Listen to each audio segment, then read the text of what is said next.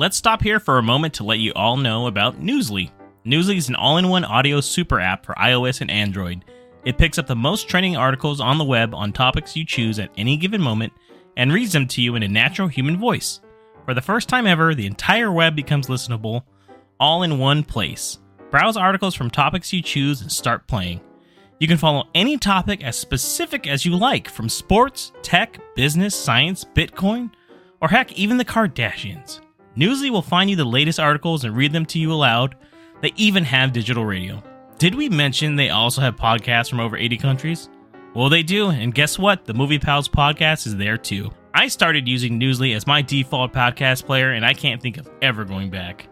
Download and use Newsly for free now from www.newsly.me or from the link in our description.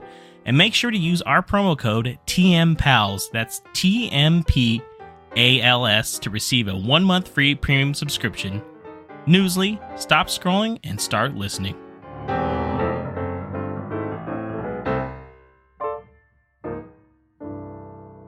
Hey, everybody, this is James.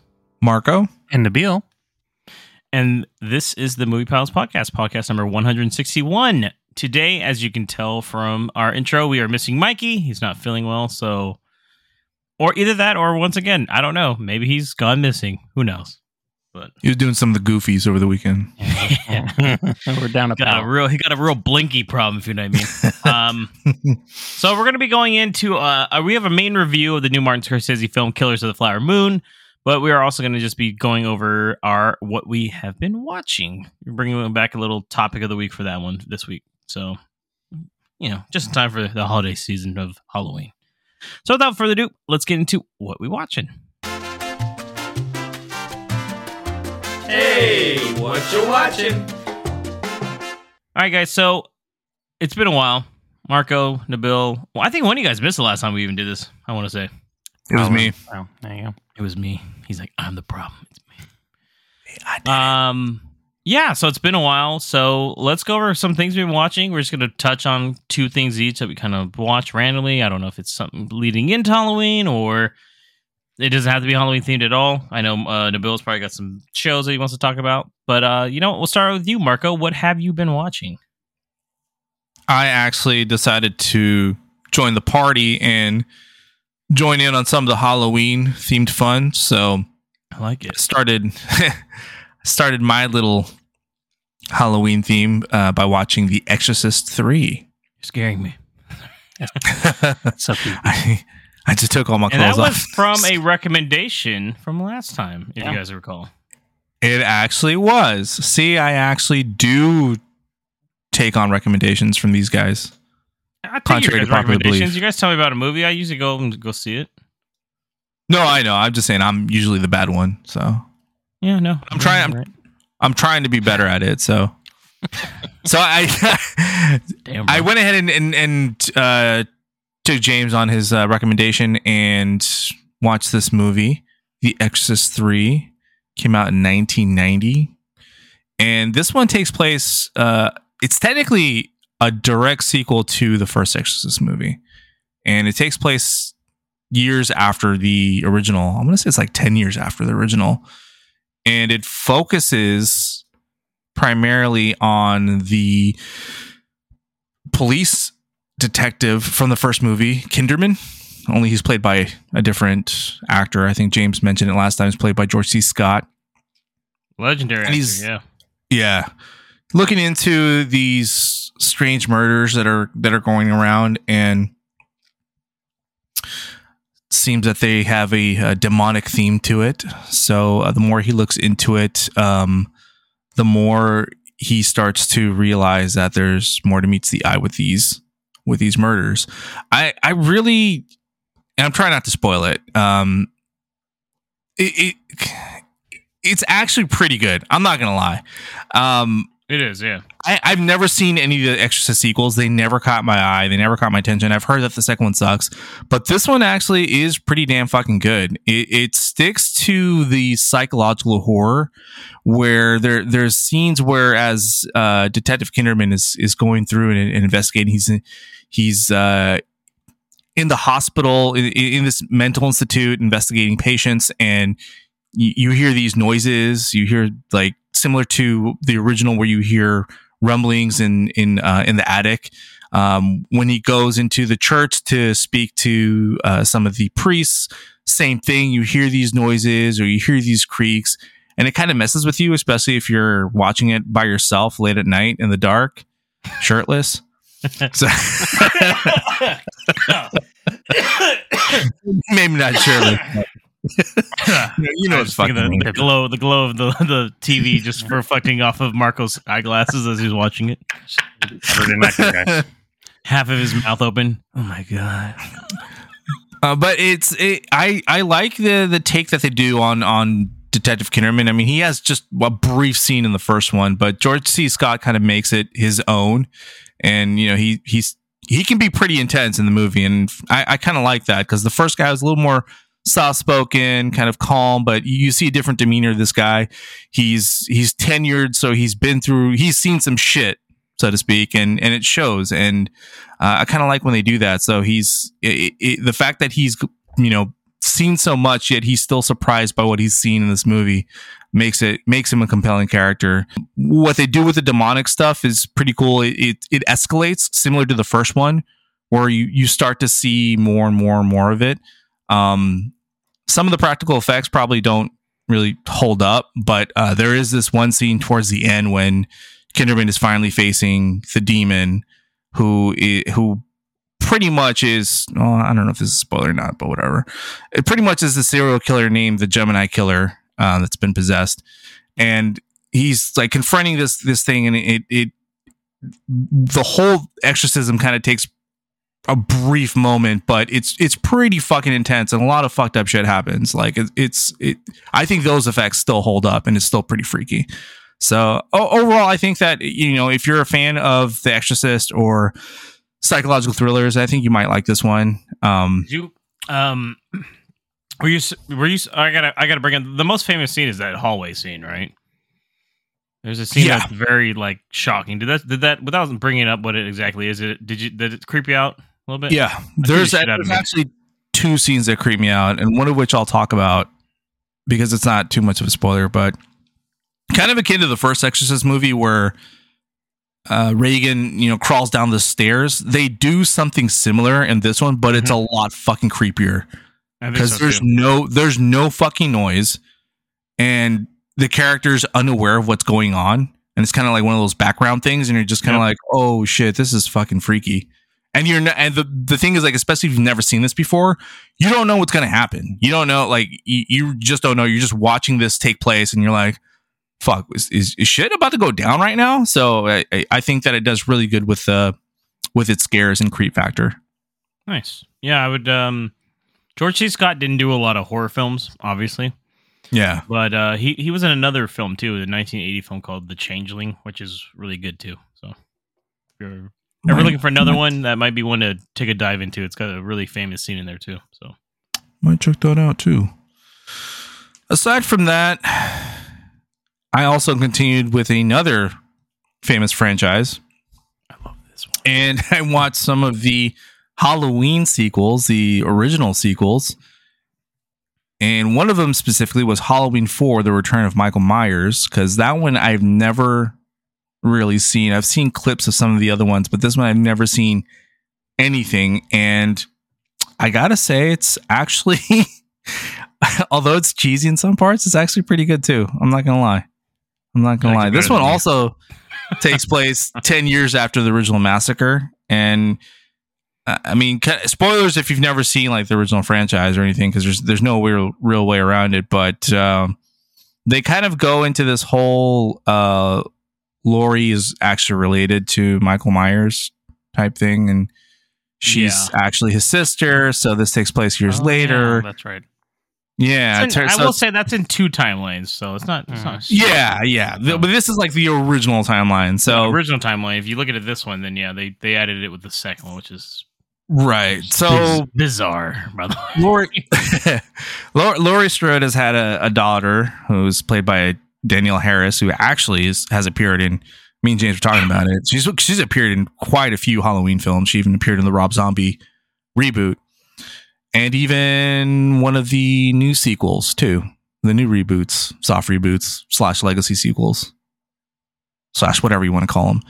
But she plays Jamie Lloyd, who's Laurie Strode's daughter, and basically Michael Myers is out to get her because it's his niece, and our boy Dr. Sam Loomis returns oh. and is going out on a rampage again, warning about Michael Myers. Everyone's like, "Oh my god!" Fake news, so guys, fake news. I th- this was a delight just because of how fucking insane Sam Loomis is. Like you think Michael Myers is insane, but I think Sam Loomis is crazier because he's he's raving and ranting, and no one fucking believes him, despite the fact that two sequels have already. Well, right. I mean, one doesn't really have Michael yeah, Myers, but a sequel. a third one. Yeah. yeah, one sequel has already passed, and they see like this guy just won't go down, but no one believes you, you this gotta, guy. You so gotta bring it up though. Like Donald Pleasence, I, I, think this these were just his. I don't know, like his favorite roles. I think. Yeah.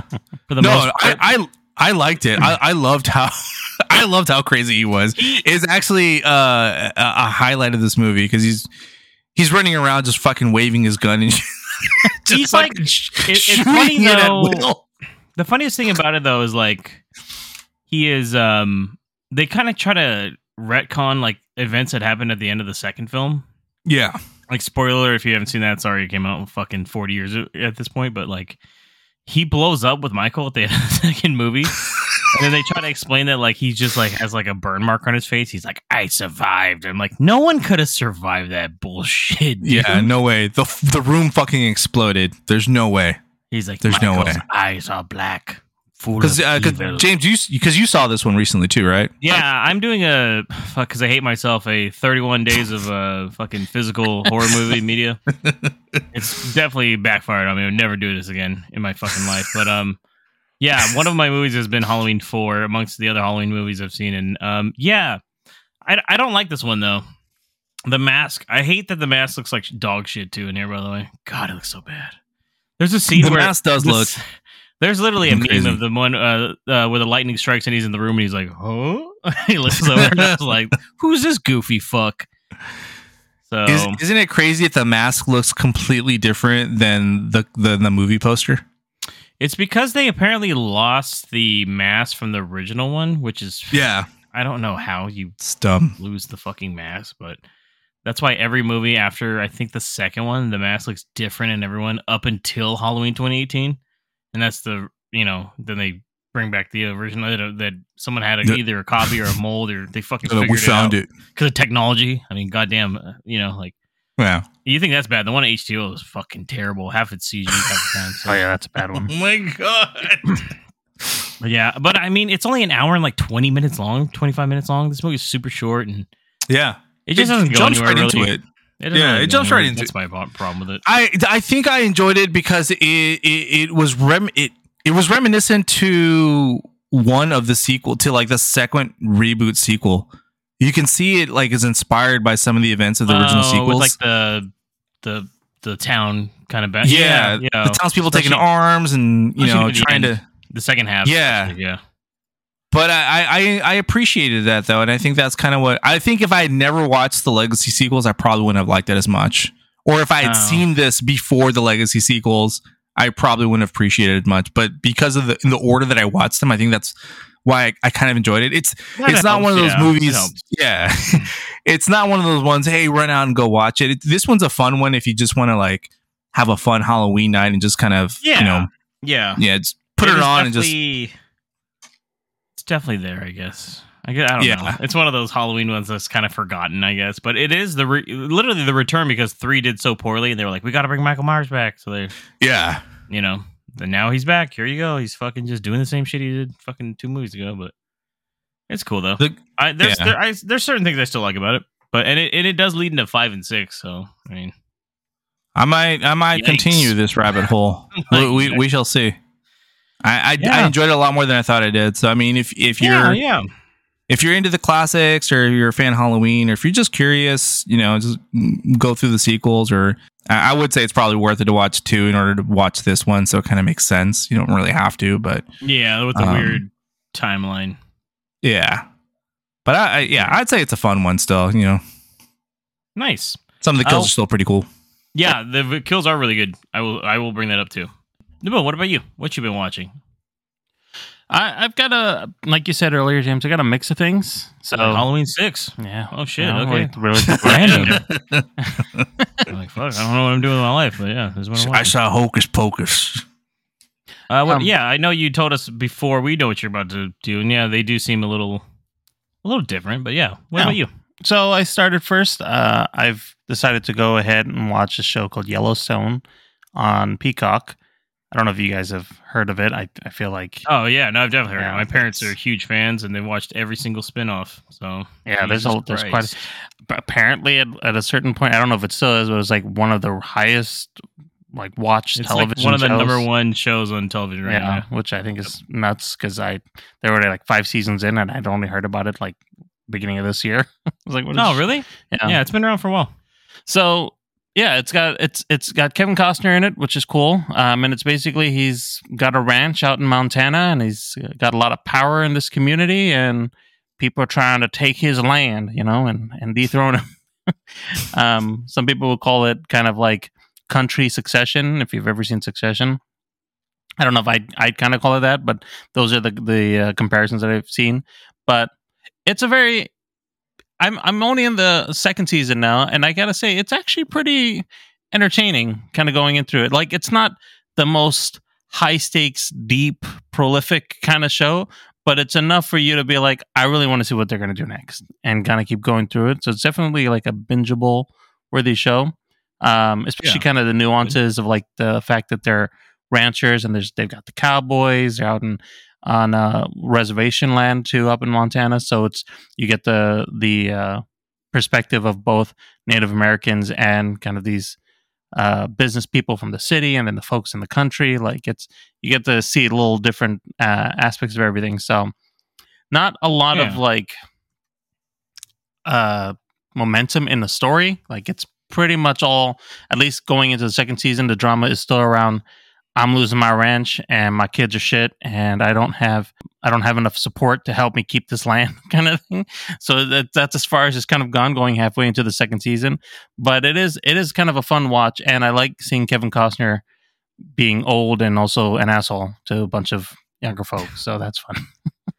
These goddamn kids. Basically. When does does uh in the show. w- when does Kal-El show up and he starts talking to him, telling him back in the range? Just kidding.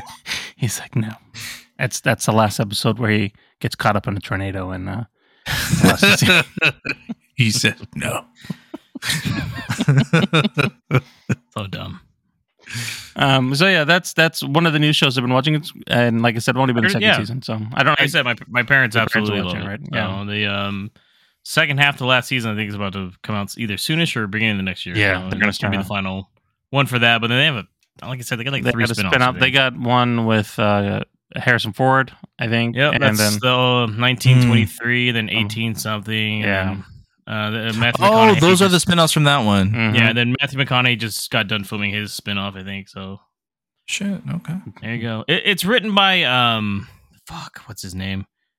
Guy that did Tulsa King and also every Right, right. fucking Paramount Plus fucking show, basically. Like he's uh, he did uh, what was Mayor the other Kingstown? one? too? Sic- Sicario, like Oh, okay. same writer. So Yeah. I believe Hell or High Water, same guy. So if you like those kind of movies, I'd say this this show's right up that alley. I mean, the shots are Hmm. good. That now now that you say that, especially since a lot of those films are they of all are themed very yeah, similar. they're very similar. Yeah. Like it is, Like, it is a very minute. you go. I, I think you've been there before, right? You've been to Montana before, James. I think, I right? sure have. Yeah, and I don't know. have. I can't speak to everything that you've seen, but I feel like what they show, it makes me feel like you know it's a very beautiful place. I'd want to kind of go and see just from the landscape. yeah, Um, like the outdoors areas apparently are really nice. So yeah, and they shoot that But- really well. I think. Where I was at was very much like a like the Urban. college college city town. hmm So uh, in Missoula, so it was it was it was okay. I didn't get to explore it enough for me to really have a strong opinion on it. So I got you. And then I also watched something that was a little spooky. You know, staying in theme with with Halloween. So Ooh. I was able to binge through the Fall of the House of Usher, the latest Netflix series from uh, what's his name, Mike McFlannery, Flanagan. Thank you. Flanagan. Great show. It's about two uh, siblings that build a family dynasty, and somehow or for some reason, their empire slowly collapsing. Um, it's got a lot of the same characters and, and actors from the his other uh, shows, like Rahul Kohli, um, uh, Henry Thomas, uh, T'Nia Miller. They're all kind of back inside the show. It's a it's it was fun. Uh, just like the other ones. If you've enjoyed the shows, like I I don't want to say anything because you end up spoiling it anyways. But just just to say that every character in there gets uh, a, basically a good episode dedicated to them. You get to get a little bit of time with their background. The main family members, Bruce Greenwood, who plays Roderick Usher, and Mary McDonnell, who plays Madeline Usher. They uh, you get a lot of interesting background from them and their their path over to being the heads of the families. So just that whole premise is really good. The twist at the end is is entertaining. You kind of figure it out about I think Ooh. I'd say for me I figured it out about halfway through. So James probably figures out in the first episode, but Yeah, it's on it's on my What the list. twist? I'm a big big Mike Flanagan fan. Uh, I've seen every one of his movies. I've seen every one of his shows. I was Yeah. really mad last year when Midnight Club got canceled. I, but yeah, so you know it's on my list to watch again. So eventually, eventually I'll I'll get to that show too, Nabil. So oh I know I've heard good things though. I've heard good things. it's it's definitely a solid show you know and i know i, I didn't get a chance to see uh the midnight was it society midnight club i don't even know Midnight Club. midnight Yeah. club yeah that's so i'm i'm the problem i understand that's why i didn't succeed Just go back and watch it. Still, it's Yeah. still good. It's Yeah. really actually kind of a good drama too. i think i'm gonna check it out because uh we Yeah. definitely like his stuff so i feel like it'll be a good one Yeah, what's he done? Haunting Hill House, Haunting of Bly Manor, Midnight Mass, Midnight Club, and now this. Yeah. Show wise, I mean, even movie wise, he's really good. So I don't know. He made a sequel to Ouija that you know Ouija's uh, Origins or something like that, which is yeah you like that series Really if fucking good? correctly yeah no, not the original one. The, the his Oh, the one, sequel one more. Yeah, Doctor Sleep, Gerald's Game. Gerald's All the good. movies. I need to Yeah. catch up on his shows though. You saw Midnight Mass, right?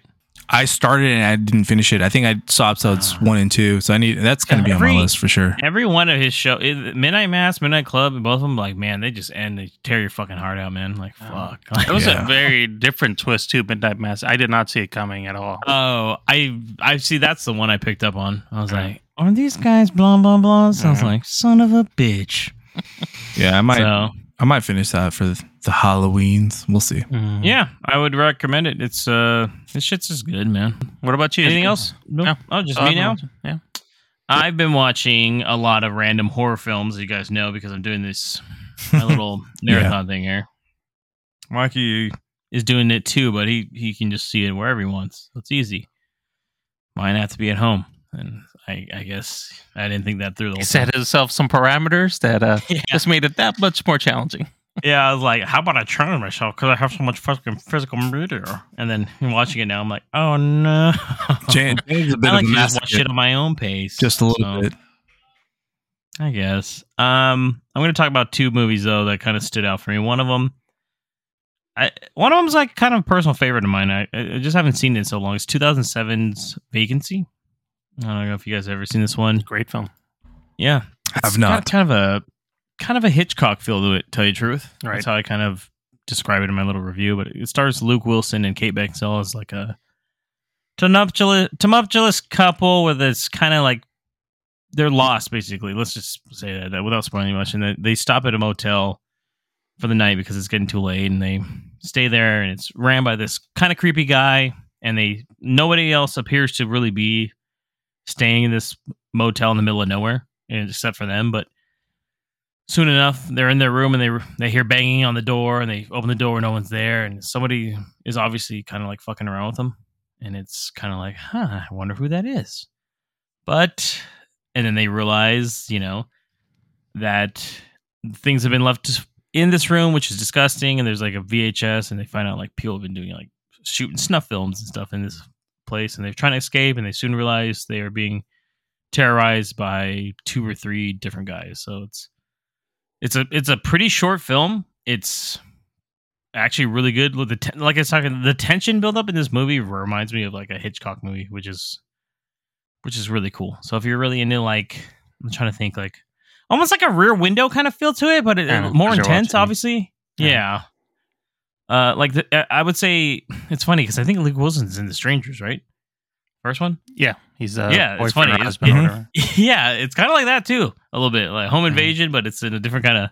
Which I think he did The Strangers a few years after. I want to say, or close to this. It's around the same time. I can't Yeah. remember though. He's like, I only do movies where people fuck with me in the middle of the night. Okay. he he, but, he uh, does good. Freaked out.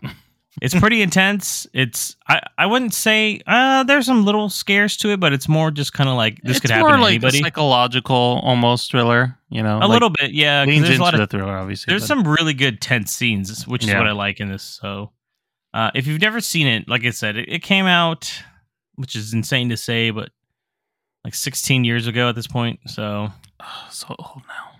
I know I saw this in theaters. I remember, so I was like, Oh, oh, wow. no. I was like, I saw this movie in theaters. Then the movie that I, everybody really wants me to talk about, I guess, is this movie called Four Flies on Gray Velvet. Yes. Marco posted that I reposted a post of mine on this on our socials if you haven't seen it, where it has a very kind of creepy title or cover to it all. Yeah, if you haven't seen this cover, you should need to check our IG page because uh, Please do. that shit's terrifying. Yeah, so this is a um I don't know. I've just been getting into Dario Argento films a lot lately, which is fucking weird. It's the third or fourth one I watched like this year alone. So I've been looking I've been really getting into this Italian horror kind called Giallo. It's very specific on how the fuck it's shot. Like I just let you know, it's not for everybody. I'm gonna tell you right now.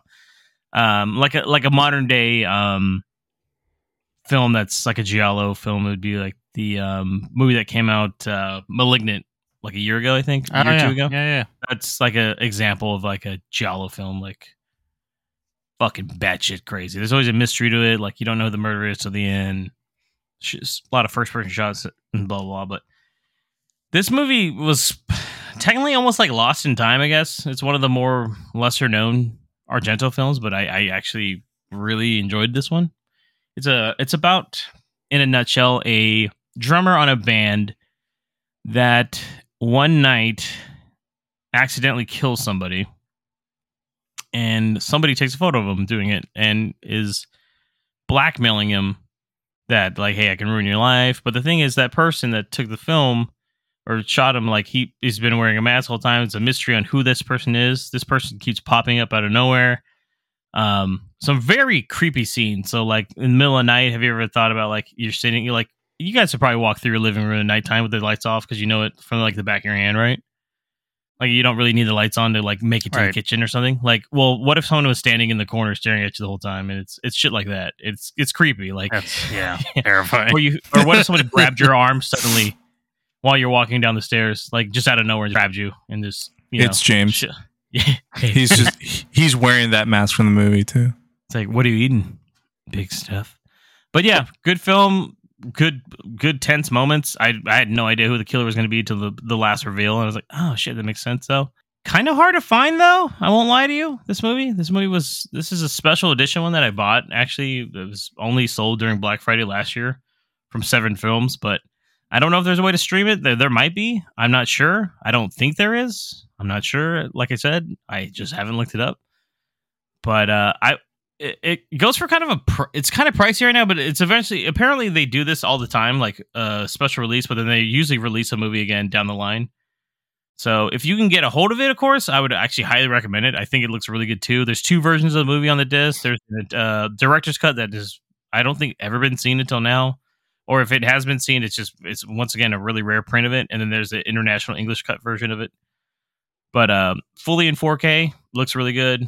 Um highly recommend it. It's one. It's like I said, first time watch for me, obviously, and um, I really, I think this might be one of my favorite Argento films so far. So oh wow, It And does look interesting. That's cool.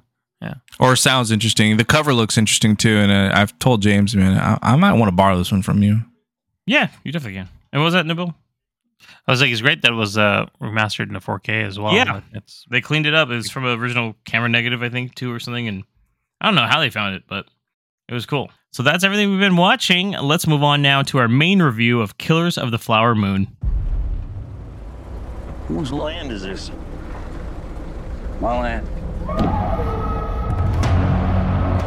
Well, well, well, our war hero has arrived. You made a good choice coming back here.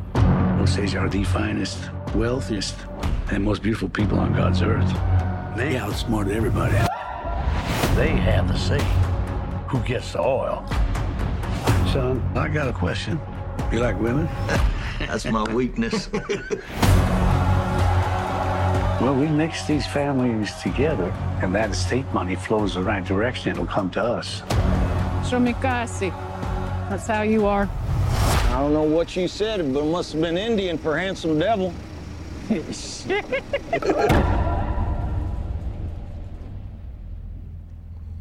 Why did you come here?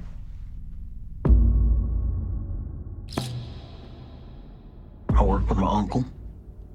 You scared of him?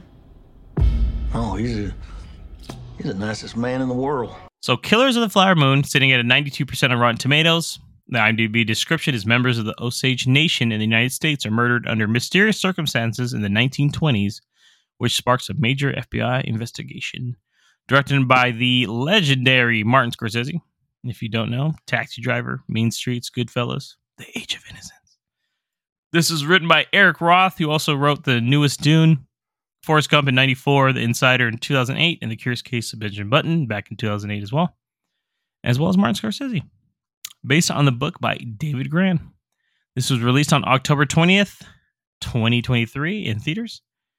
It will eventually stream on Apple TV Plus, but that is an undisclosed time, date as of right now. They do not have a date on when that will happen. I'm assuming either end of the year, beginning of next year, something like that. Who knows? But and then once again, the cast is huge on this, so like I try to like put like most of the main people. There's just a lot of goddamn people in this movie. But the main cast, I would say, is Leonardo DiCaprio stars as Ernest Burkhart. Robert De Niro is William King Hale. That's Ernest's uncle. Lily Gladstone is Molly Burkhart. Jesse Plemons is Tom White. Cara Jade Myers is Anna Brown. Jillian Dion is Minnie. Scott Shepherd is Byron Burkhart. And like I said, there's many, many more. So let's get some thoughts on this movie here. And if you liked it, did you not like it? Starting with you, Nabil. What did you think of Killers of the Flower Moon? I enjoyed it. I thought it was a very well told story. They gave a lot of good perspective. Very rare um, in this type of film where they were getting the full spectrum of the Osage Indians and the kind of white settlers or whatever they were doing over there. that you're getting a, a, lot of different viewpoints over there, and I really liked how that was being told. Um, I think that what Scorsese did in this film really kind of shows his like the experience that he has as a storyteller and from not just from the writing aspect of it but a visual standpoint it was very well presented and really told a solid story that you kind of understood this history from from start to finish and i feel like you can get a full context of it. Nice. Uh, what about you marco? I pretty much agree with nabil. I i really like this one dude and I was at first kind of scared at the running time. It's three hours and what 25 30 minutes, minutes long? minutes? Or, yeah, something like that. But man uh, it was yeah like nabil said very well written very well told too. I i read somewhere that uh, scorsese was actually inspired by uh, ari aster and how he paced some of his movies specifically Midsommar. And thinking about it i think that's that's pretty true. It's sort of kind of like a slow burn but never once was I bored. Never once was I like waiting for it to end. I was intrigued and interested in these characters the whole time. You know, uh, I th- think that uh, once again, Scorsese released another banger. Man, I mean, he's he's the legend. He's the truth. Nice. Yeah, I liked it too. cool. That's pretty cool. It is fucking long. I will say that much. But it, it, it, works for how it is. What I liked in intermission, guys, don't be scared. Throw an intermission there. Let yeah. me go take a piss and fucking come back real quick. You know? We need to bring mm-hmm. that back. We need intermission. Yeah, like Lawrence Arabia is just long, but it's got an intermission. Just let you know. 10 mm-hmm. minutes. That's all we need. It's fine. Yeah. Leonardo DiCaprio was great. Uh, yep. Robert De Niro was great. Lily Gladstone was great. Meth Damon was great. Everybody was great. It was like everything just clicked in this movie, and it was good to see just like a story that I was. I, I'll, I'll admit I'm not. I wasn't aware of this shit. You know, I'm pretty ignorant. So no, they're not fully teaching this in high school like they should be, right? So no, sage. So um, we all know this. Yeah, why, would, why would they, Nabil? Yeah. yeah. I mean, I just well, as soon as I saw the scene where Marco was dancing almost naked in a loincloth in the oil, I was like, this might be good. I don't know. I was like, I don't think I'm Marco in this scene. But yeah, Scorsese's great, man. People that there's been like a lot of criticism lately about Scorsese or oh, films in general, and I think uh, this kind of shows you, hey, this is there's still an audience for it too. And I don't know, this dude just doesn't do wrong with movies. As, you know, he's like 80, right? Is he 80? Yeah, 81? pushing 80. Almost, if not 79, already, yeah. 80? It's close to it. Robert De Niro 79? He just had a kid. That's But- Al Pacino just had a kid. So did uh, De Niro. Fuck. Crazy. They're all getting That's that's king to you. even So- the king alive. that boy won't be good. But um, it's just it worked for me. Everything worked for me. Like I said too, it's um, I- I will say it's not perfect. I I didn't connect to the characters as much as I wanted to. I guess like some of his other films where I felt more of an emotional connection to him. Um, but we'll get into that uh, when we talk about the ending. I think. Um, but yeah, for the most part, I think this is a solid movie. One of those DiCaprio films too, where it just like it just reminds me too. I'm like, man, I kind of wish, hope that DiCaprio doesn't decide to like retire early one day because like I feel like this guy every fucking movie Leonardo DiCaprio is in is just a fucking. It's just going You're gonna, get, you're gonna get a great performance no matter what. That's how I Mhm. kind of look at it. So, um, let's get in the plot then. Like thoughts on the overall plot. Did you like? I I don't think anybody really knew about this slice of history over, but what did you think about the plot, Marco? Like, uh, did it work for you? I guess you know what, guys. I think truthfully, we almost have to jump into spoilers really to talk about plot.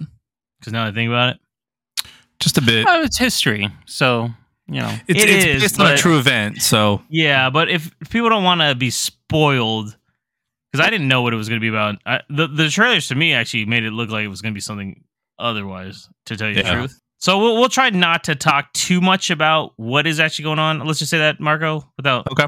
super spoiling it, and then we can jump more into it after, obviously. But uh, what did you think about plot overall? I think the plot absolutely worked. It's like Nabil said, something that isn't taught in the history books. It's a story that's not that well known too, and No, to know and and hear Martin Scorsese. Because I don't know about you guys, but my our, my film had, or the one I saw had a little intro from Martin Scorsese himself. You know, thanking everyone to come to the movie, and he meant he had mentioned that this is a story he's been wanting to tell for years, and yeah, mine did not. that being have that. being revealed throughout the the the length of the film, I was like, right, right on Scor- Scorsese, dude. Especially coming from a, a legendary director from from him, it has that much more of, of an impact, and it, it's you know, it's uh, uh, like we mentioned, it's a it's a true story, but it, it's because it's not that well known. You're still surprised and shocked to learn all the all the events that transpire, and it's it, the the like I said, the pacing because with with a movie this long, you're always concerned about you know how's the story going to unravel, how's it you know going to present itself, but again, it's just told in such a manner that you're constantly interested in, in in trying to you know figure out like oh shit so that's what's going on. Scorsese d- described this plot as not a who done it but who didn't do it and i think that it actually is a a perfect description of the plot and i think um i'll i'll tie that in later on when we talk about characters as to Yeah, James' thoughts about not connecting with the characters, but I think viewing the the plot that way m- makes you know the characters make sense and how you feel about them. It makes it make more sense. Sounds good. Uh, what about you, Nabil? Yeah, I, I I agree. I think that the what he, what was shown as far as the plot's concerned, what was shown over there gave, uh, like I mentioned, a lot of good perspectives. You got to see the perspective of the Native Americans and Mhm. how their feeling was towards what was happening. Their not blindness to it all, but knowing that they can't really do anything about it, but they're going to try to voice as much of a complaint as they can Yeah, um, you're getting the Definitely. You're getting the perspective of you know the white people coming over there and trying to take advantage of the situation any way they can. Um, and in some places not being so blatantly um, outlandish with their you know deeds whether they're breaking the law or just you know having um, no regard for the native american population over there just to get get some of the money as much as they could so you get you get and then you get the people that are like actually they're a part of the community but still two-timing everybody you know like you're getting all those fresh perspectives you're getting the point of views um I I had heard as well, Marco. I know you you saw kind of in the beginning, but I had heard I read an article. Um, I think it was a Hollywood Reporter or something.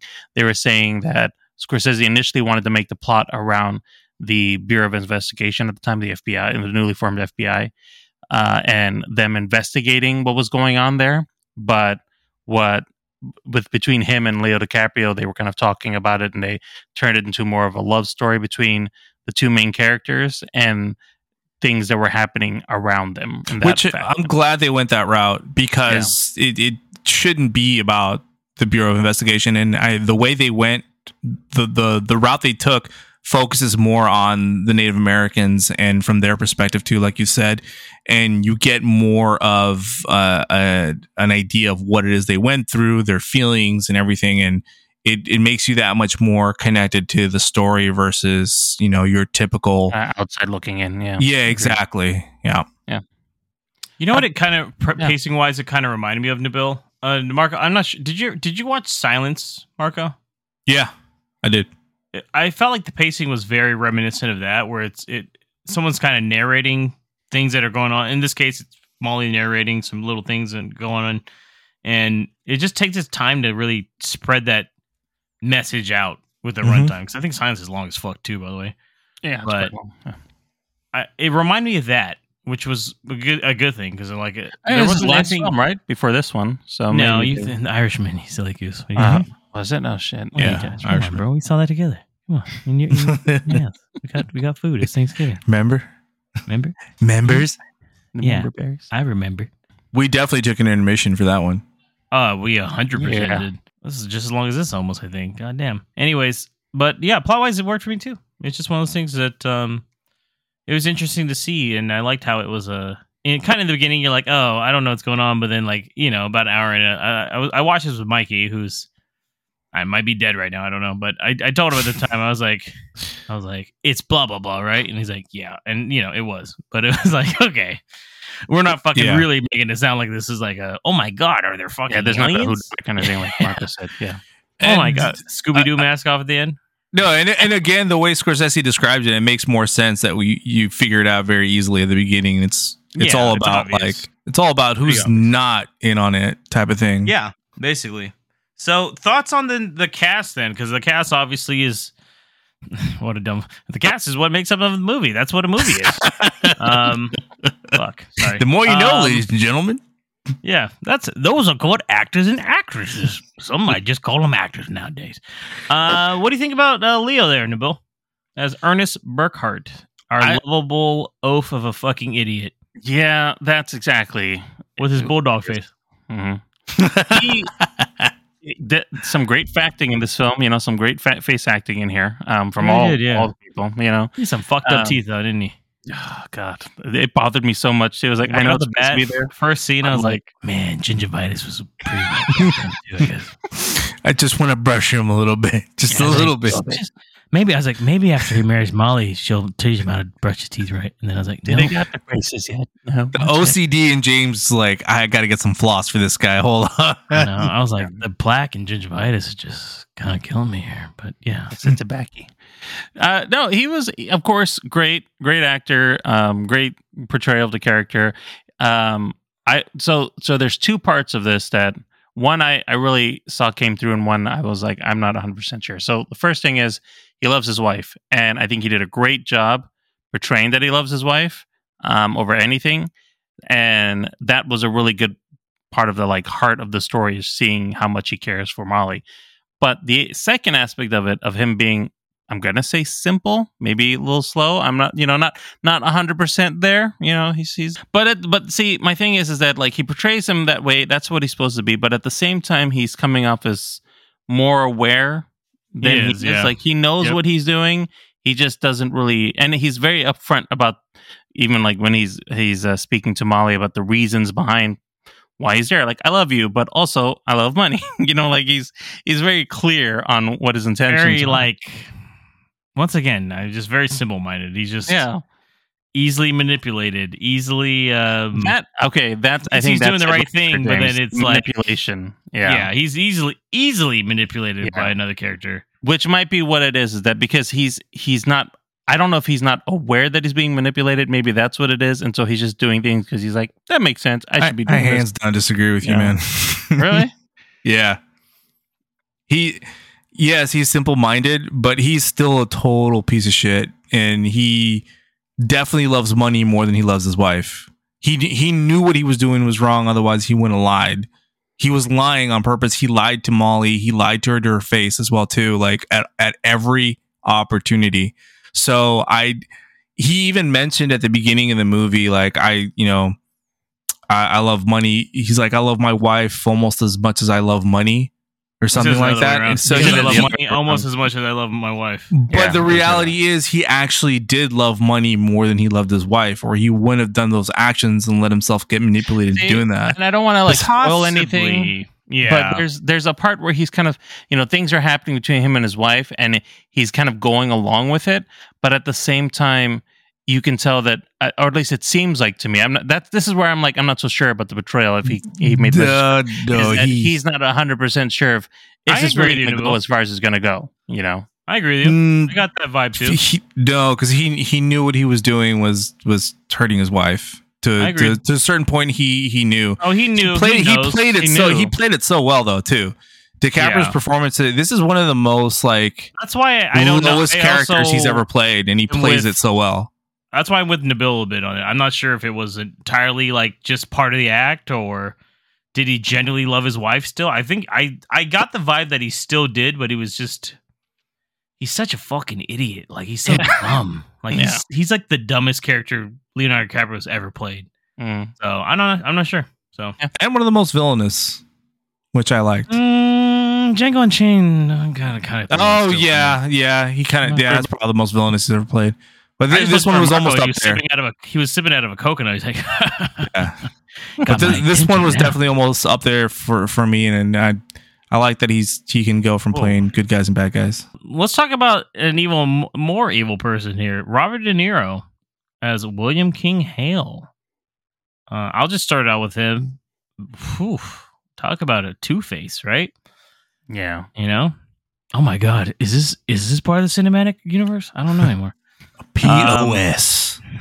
yeah, this guy is pretends to be friends with the Osage Nation, even knows their language, but it's all just to benefit himself to, you know, get money back into his family, his true family. He is he I mean, he has no real love for these people, but manipulates everyone.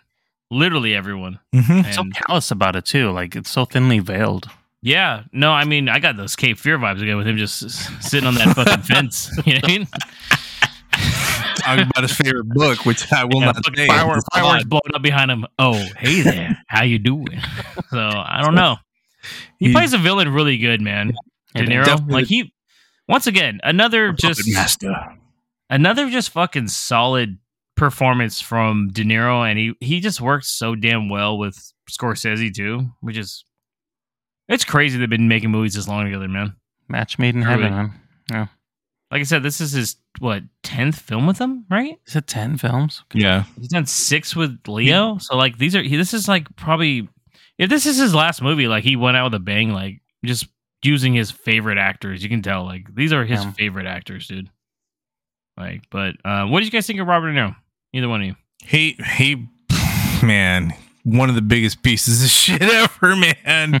Yeah, and he does he like you said, dude, he, he plays it so well. He's so cunning. The fact that he's he can, you know, be talking to you to your face and and um you know, basically like robbing you right right in front of your face, you know. yeah, And you he's would never literally know it. the reason behind a lot of things that happen, and it's like, Oh yeah. Not yikes. and he wears uh, those fucking goggles while driving, and you can't trust the guy. Like, you trust Like, I don't- wearing those. I don't things, dude. trust him. No I don't trust him those goggles. doesn't Those are drive. Those are called driving goggles.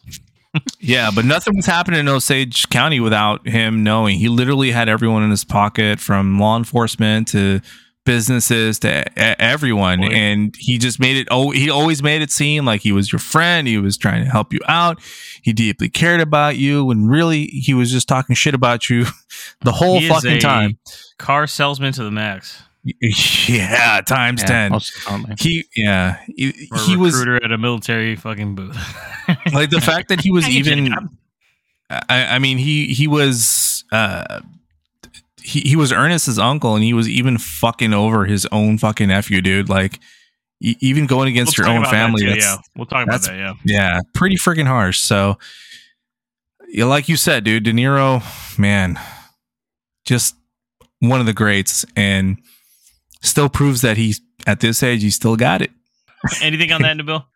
No, I, I completely agree. I think De Niro. Um, I also think he's not the smartest of the criminals. Again, I want to I want to say that thinly veiled. Like it's not like people didn't know what he was doing, but he did enough good for them to overlook the bad.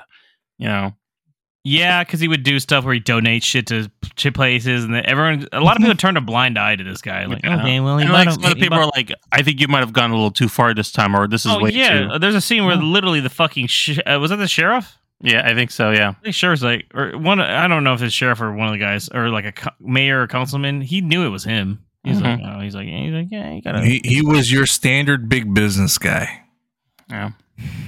True, true, true, true. Have you ever seen Giant, James Dean film? It remind me a lot of that. By the way, his Ah. character in general. I don't know if you guys ever seen that, but right on the top. Um, what about Lily Gladstone? It's Molly Burkhart. What do you think about that, Nabil? I go back to saying like probably should win an Oscar for best facting because her face said it all. She didn't have to say a lot of words, and I understood everything that was going on with that. Just the stare, the looks, just even the scenes where she knew that she was, or I should say, he was trying to. Ernest Burkhart was trying to maybe get one up on her, and she kind of already knew and just kind of laughed at him a lot of times and called him like called him a coyote. I think that those were like very telling things like I'm no fool, but I really like you and you're cute, so it's fine. You know, like Handsome. I was like, Yeah. your taste of terrible. I think I think she did great. I I liked all the scenes that we had of her. Um, even when she was like getting really ill, like She's just that of it, yeah. Yeah, for the last half of it. Um, it was just I don't know. She didn't have a lot of like dialogue, like I said, but just the scenes that she was in, she definitely like took ownership of of that scene. Hands Oh. down, yeah. Yeah. Really good performances. Uh, any thoughts on her, uh, Marco? Yeah, she was a, she was incredible. I agree with Nabil that sh- her performance was very strong, especially for someone who hasn't done a lot. She was actually before getting the casting call to this movie, she was about to switch careers because she had gone into a dry spell, and then she got an email saying that Scorsese wanted to have a Zoom call with her, and just on that call alone, he chose her right then and there. And De Niro, I- well, I think De Niro or DiCaprio said that Scorsese had never done that with an actor, and he did that with her, and said that she she was she's Molly, and it paid off. It paid dividends because she Yeah. was incredible. She definitely deserves to be nominated for an Oscar, and I hope she does get more roles. You you feel her anguish, her her pain, her uh the terror within her of you know I, I I like Nabil said I I believe you even though or I'm with you even though I know that you're you're hiding something you're doing something Yeah. shady and it was literally even says, "Oh, like just to add to that, Mark. Like, like Mhm. I wish there's a place where you just go and just wash away all the lies and just continue living, living together and like Yeah. peace and shit." I was like, "Ooh, she knows," you know. such a Mhm. such a great line because man at, at some point we've all dated someone where we know they're they're not good for us but you're still giving them that benefit of the fucking doubt every Fuck you little mean, bit of the way and you're just like Just got some stories. Fuck you, mean dude? shit dude Say about my family. I was like, shit, man. I'm like, fuck, dude. I, I know that I've been there. I recently been there, and it's like you, you just keep doing it. But man, she seeing her fall ill to the the the the plots and the scheming of these people is also very very painful to watch. And she does a, a good job. Like when she's when she's feeling ill and stuff, I'm like, man, is is that how Mikey's feeling right now? I don't know. God, But, damn, I uh, hope he's okay and he I listens know. later on. I know. dead. But Uh, yeah, solid- solid she's- performance. she's- yeah, she's good, man. She'll be. She'll. I'm. I'm hoping she gets nominated. If not, that'd be a snub. But It Yeah. wouldn't be the first time the fucking uh, Academy Awards didn't recognize people that are supposed to get nominated. I do wish that, yeah, like M- Nabil saying, I I wish she had more. Like, there's not one scene I could uh, say that was like this scene. You know how we always do that, Nabil? Yeah. that's my problem with it, though. there Yeah, I true. Because say- because most of them require like a dialogue or, or a It's gotta have monologue. At least a good one say- monologue, at least where you're like, damn, that hit me right here. I will say the scene that would probably sell it for me, you know, where they're going to the show end. it up on the wall, is at the very end when they're Yep. in the interview room. Yep, yep, yep. That's Yes. the only scene I can think of too. Yeah. I know exactly what you're talking about. Yes, that yeah. Where Meth Damon is just staring at them too. He's like, I've been here. This is awkward. I, I don't know if I should be here, guys. does Frito Lay's make a profit? Buy one get two free. That doesn't make any sense. If you guys have not seen Game Night, by the way, it's a great film. phenomenal film. We did a review of it a couple years ago. film. Let's get into um. So, did you guys have no no issues with runtime at all? I'm gonna tell you right now, I almost pissed my pants. So I was fine. I surprisingly enough, I The last usually 20? do run to the bathroom. I won't but lie. did not. I looked at I, during the trial scene. I looked at Mikey and I was like, I might need to go like dip right now. You you tell me what the fuck I- happened. I pissed right before the movie, and I I pissed myself with my I was drink. gonna his pants. I was like, I, I just let it go I just, there, I guys. just let it go. No, Marco dude, said, I I, was brought, drinking a, I a brought beer. Depends for a reason. I was drinking a beer, and I, I slow paced myself. And I was like, "This is gonna make me pee." I had a large uh, Coca Cola or no Pepsi Max. Sorry, Did you slam the whole thing in the first half of the movie? no, just I ate a whole Okay. medium popcorn in that, and I was like, mm, kind of got to go pee now. And then I was like, oh shit, there's an hour and twenty minutes left of the movie, and I was like, I don't know if I can do this. Fucking I'm getting old now, where I, I it's was eating harder for me to hold in like pee. And I was like, yeah, that's I- my daily struggle. what was that? just- that's my daily struggle now. Oh yeah, so like I find myself more or less like I can't like even I remember like when uh what was it uh the last James Bond movie was long as fuck. Remember that? Yeah. I didn't make it through that whole Oh, movie. I had to go. Never fuck, Marco. we Weren't weren't you there? We saw it together. No, yeah, yeah, yeah. remember? yeah. I did. I did. You I was like, I gotta go, and I came back and hella shit happened. He's like, dude, hella shit happened. did- I I, was, to like, I was gone it to him. five fucking minutes, dude. Runtime it is pretty long, but I don't really see. I guess the beginning part could probably be cut a little bit. That's the only part I really saw, like the like the setup to it all. Kind of like, okay, Yeah. we get it, but There seems to be momentum once he actually starts. He meets when her. him and Molly get married, the Yeah. movie really starts. Really, is how I saw it. But like, I get it, and but that took like almost fifty fucking minutes to get to. So I was like, oh, Yeah. At the, yeah, at the same time though, I just I don't see. no, it's it's necessary though. yeah, I don't I don't see anything he could have cut. I was like, man, everything just it pays off. I don't know. Maybe some of the crimes early on could have probably been. I don't know. some, but I, I'm glad that they showed it. That I'm glad that he he showed as much detail of that as he could to really make it Yeah, have an impact. That's why I'm like- really that's why I'm like I I don't have a huge issue with the run. Yeah. It is long. Don't get me wrong. It's fucking long.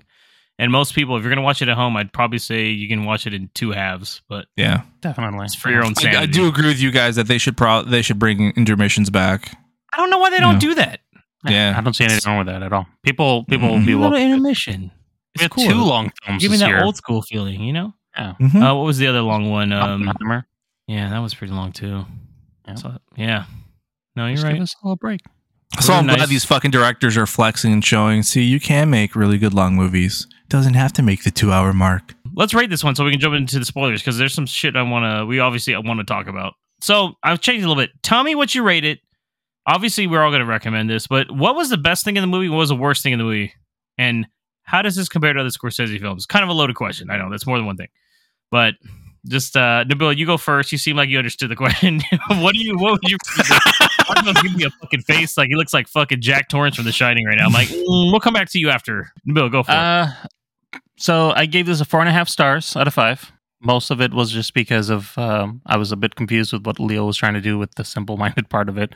There's- Jesus but- Christ. Okay. but for the most part, great film. Um, so I definitely recommend it. Best part of the film, I'd say, was again uh, just the integration of the Native Americans and what they were going through. I just I'd never really seen a story told in that way where it wasn't kind of some kind of stereotype.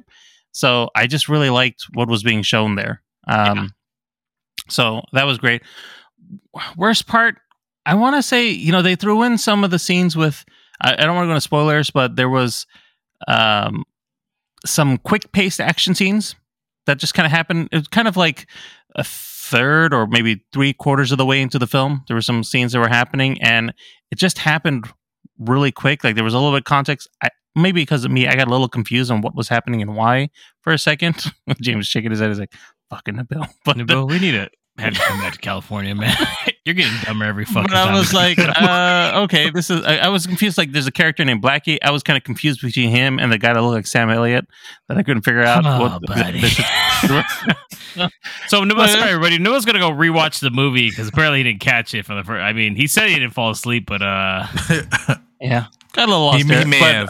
Um, as far as comparing to a Scor- uh, another Scorsese film, um, this is definitely more on his later part of his stories in the last five to ten years. Like it's it's definitely different from what he was doing before because these are much these are outside of like the New York based films or the the mobster stuff that he was doing. But I will say that he's still focusing on like um I don't want to say like villains, but like terrible people. Yeah, like he's very good with those kind of characters where you can yeah, not overly dramatize or glamorize a terrible person, but really get the point across about you know the even the I don't know if I want to say satire, but like the version of this person is terrible and this is why, but we can kind of make him a bit human as well, you know. And I and Yeah. I think that's that's holds true even to this film with the characters in it. yeah. I've almost kind of reminiscent of like Wolf of Wall Street, maybe. I don't know. Uh, what about you, Marco? My friend. I'd give this movie five stars. It's fucking incredible.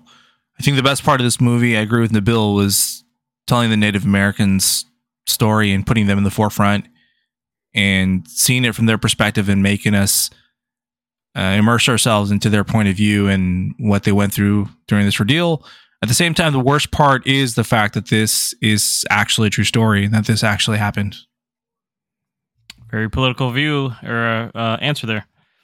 God damn. Tell me what you didn't like. God damn it. Uh, how does it compare to other Scorsese films? I think that this it it, it kind of falls in line with I don't know. I, I see it attuned kind of to Gangs of New York, where it's a, it's a time period piece at the same time.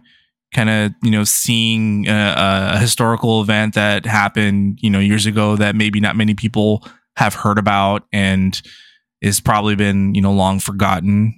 And he's oh, definitely. you know bringing awareness awareness to it and saying hey this this thing fucking happened and not many people know about it and i feel like it's a story that should be told so um, Yeah. i see it akin to that um, at the same time it's it's sort of like the downfall of of a group of people and he's really only done that with like mobster stories and kind of us seeing the downfall of a mobster story but we've never really seen the downfall of just these you know people who are just trying to live their lives and then someone comes out of nowhere and tries to bring them down so it, it, it he, you you see him kind of borrow elements from those two types of movies and combine it and incorporate into into this film Good, uh, good take on it. Uh, I give this one four out of five.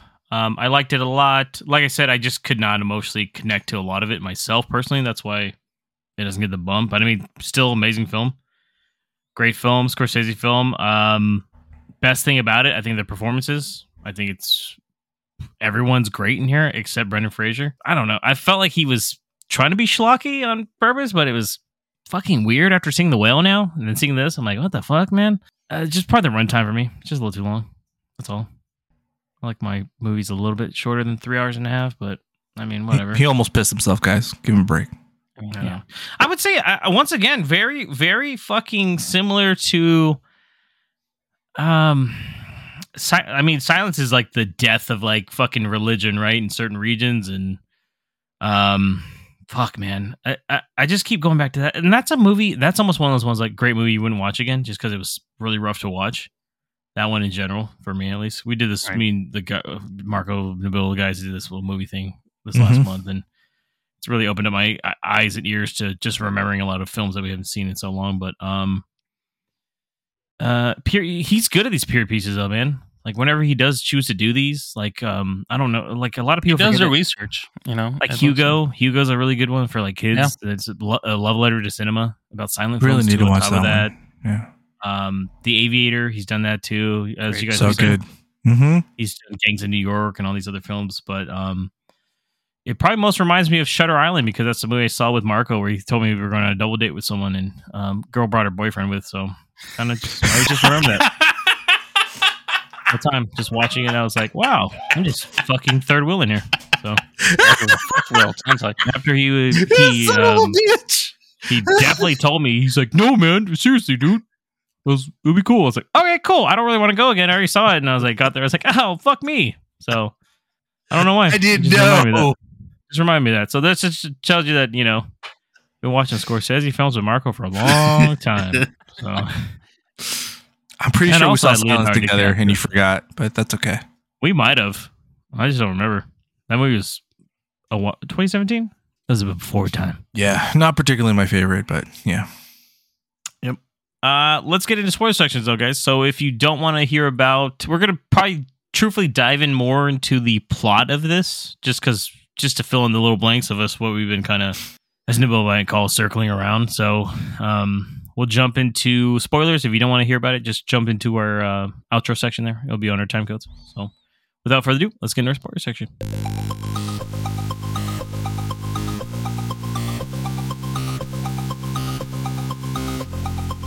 So, I mean, even before we get into trial, like opinions on trial, right? So obviously, it was pretty obvious, like, right, that Robert De Niro was just manipulating everyone, and Yeah. Ernest is involved, and literally Right. everybody that isn't Native American is killing people in this fucking town, right, or city, Yeah.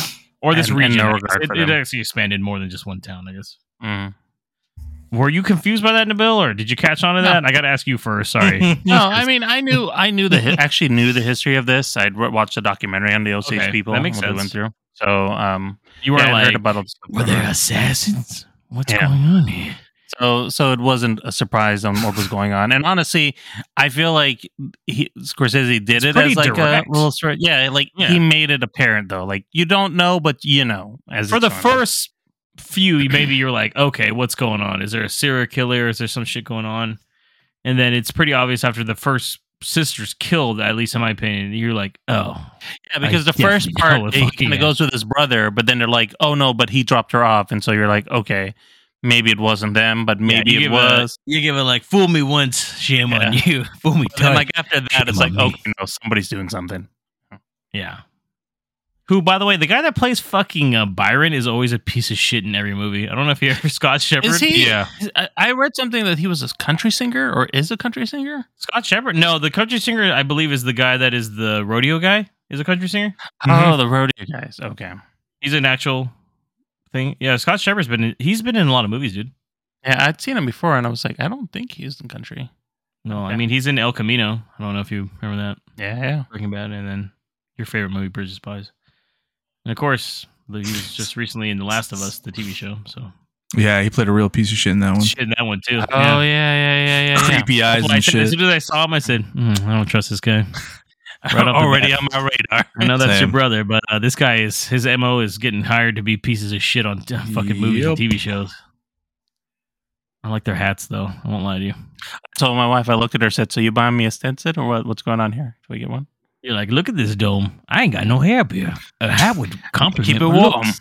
Yeah, We are in the great state of Missouri, so Misery.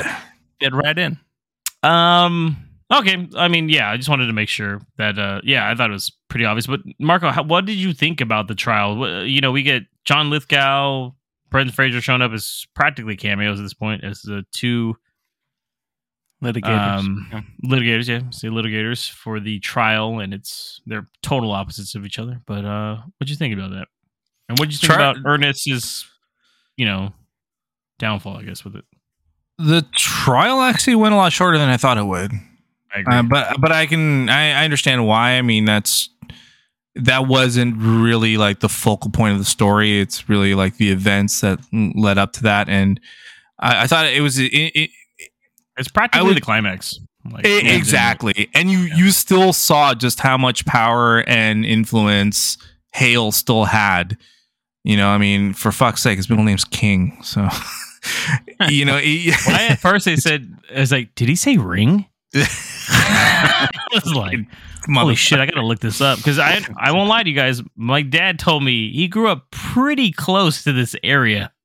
Jeez i Yeah. didn't know that Yeah, king me was actually his name so That I- was a nickname because he was the king of Osage country, right? Or because of the same cattle. i was like wow what a Me too. what a Until I was like, no, that's his fucking like middle name, I guess, or whatever. Yeah, but it was a good. It's a good way to show just how tough it was to bring this conspiracy into into light because of just Yeah. all the influence. I mean, y- you you had him trying to you know tamper with witnesses, obviously, and and convince Ernest, hey, don't testify, you know, and fuck, he made him sign all his fucking belongings to him too.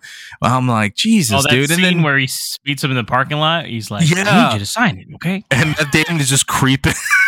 Yeah, He's just the mirror, staring into the mirror- fucking mirror. He's like, "Oh, what do I have here?" And dude, I swear to God, he had his dog from game night. He's just petting him.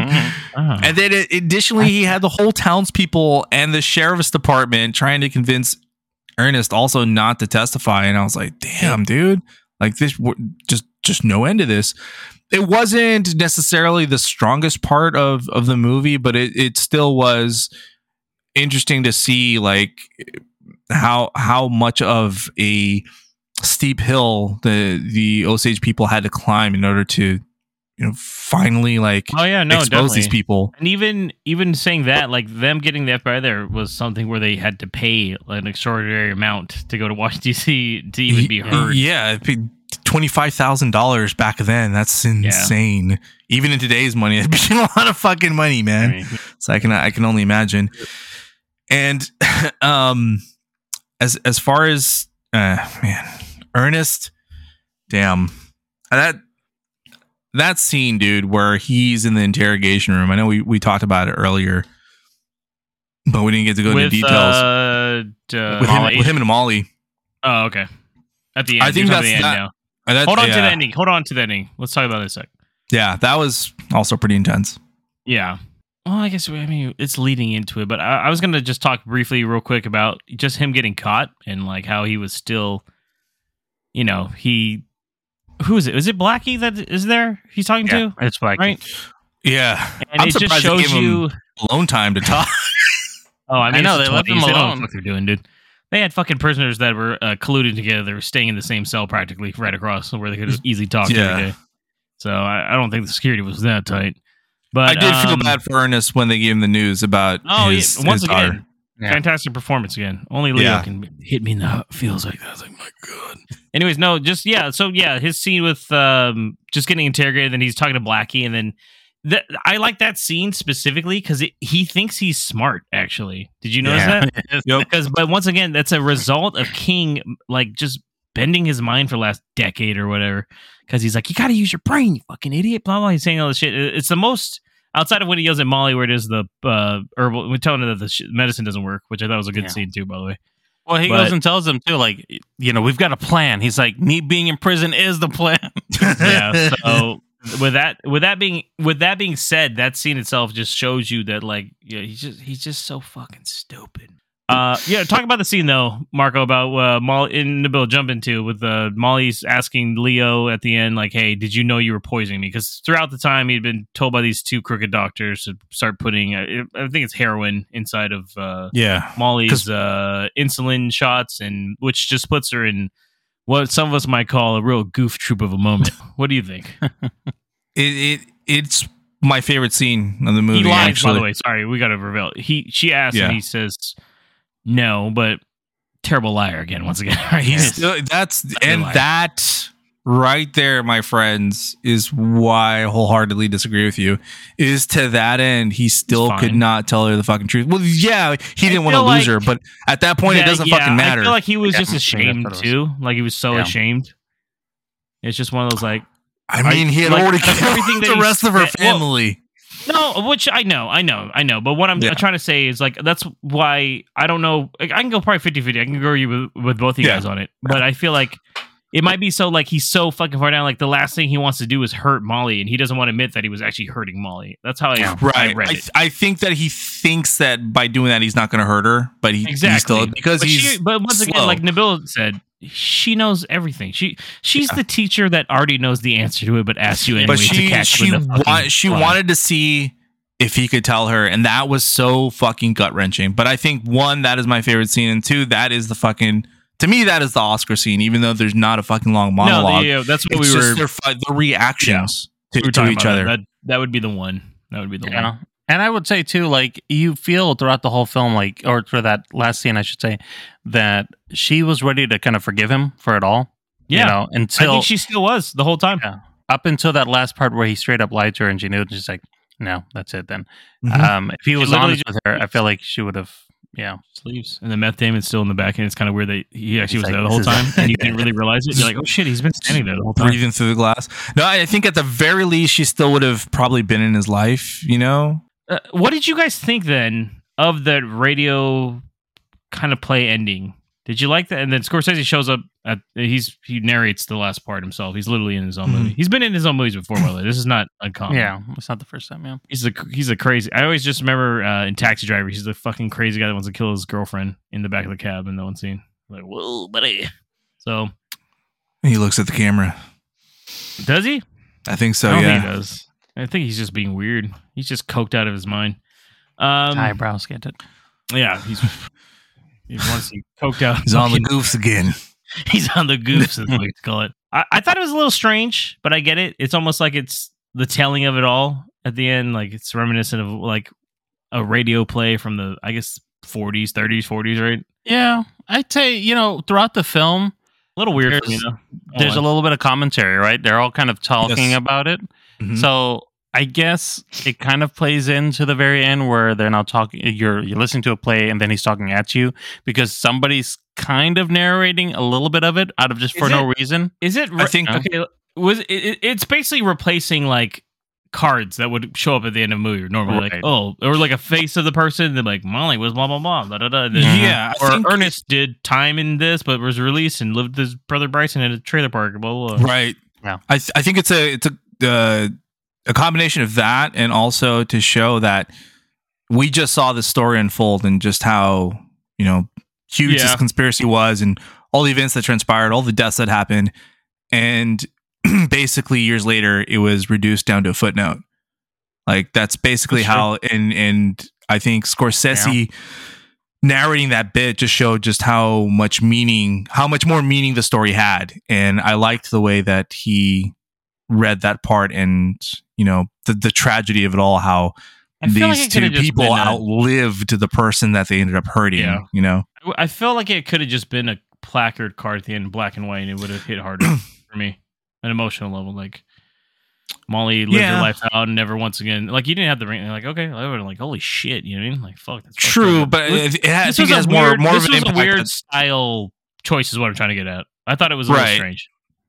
right. But uh, was like, overall, I, think it, it. I, I still think it. it had a bigger impact with Scorsese himself reading that, that bit at Oh the yeah, end. no, definitely. There's a reason he inserted himself in his own movie. Mhm.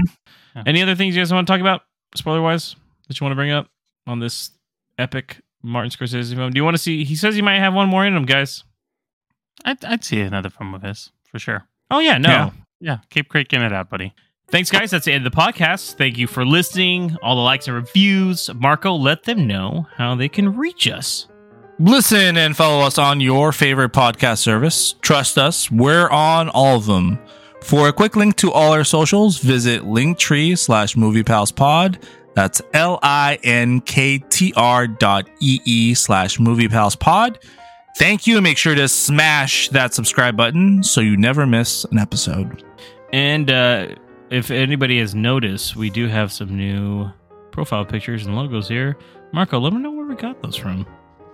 Huge, huge shout out to our good friend Alex Basa at Alex Basa Creative. If you are looking for a logo for your social media, your podcast, or any other creative project you're a part of, please hit him up. You can contact him at alexbasacreative at gmail.com. That's A L E X B A S A creative at gmail.com. Make sure you let them know that the movie pals referred you. Make sure to also stay tuned for our next episode, episode number 162, where we will be doing a marathon of the Hunger Games films. Well, at least up until this far. Very nice. Looking forward to that. I don't think we've done a marathon in a while, guys. Last time I It's checked. been a so minute.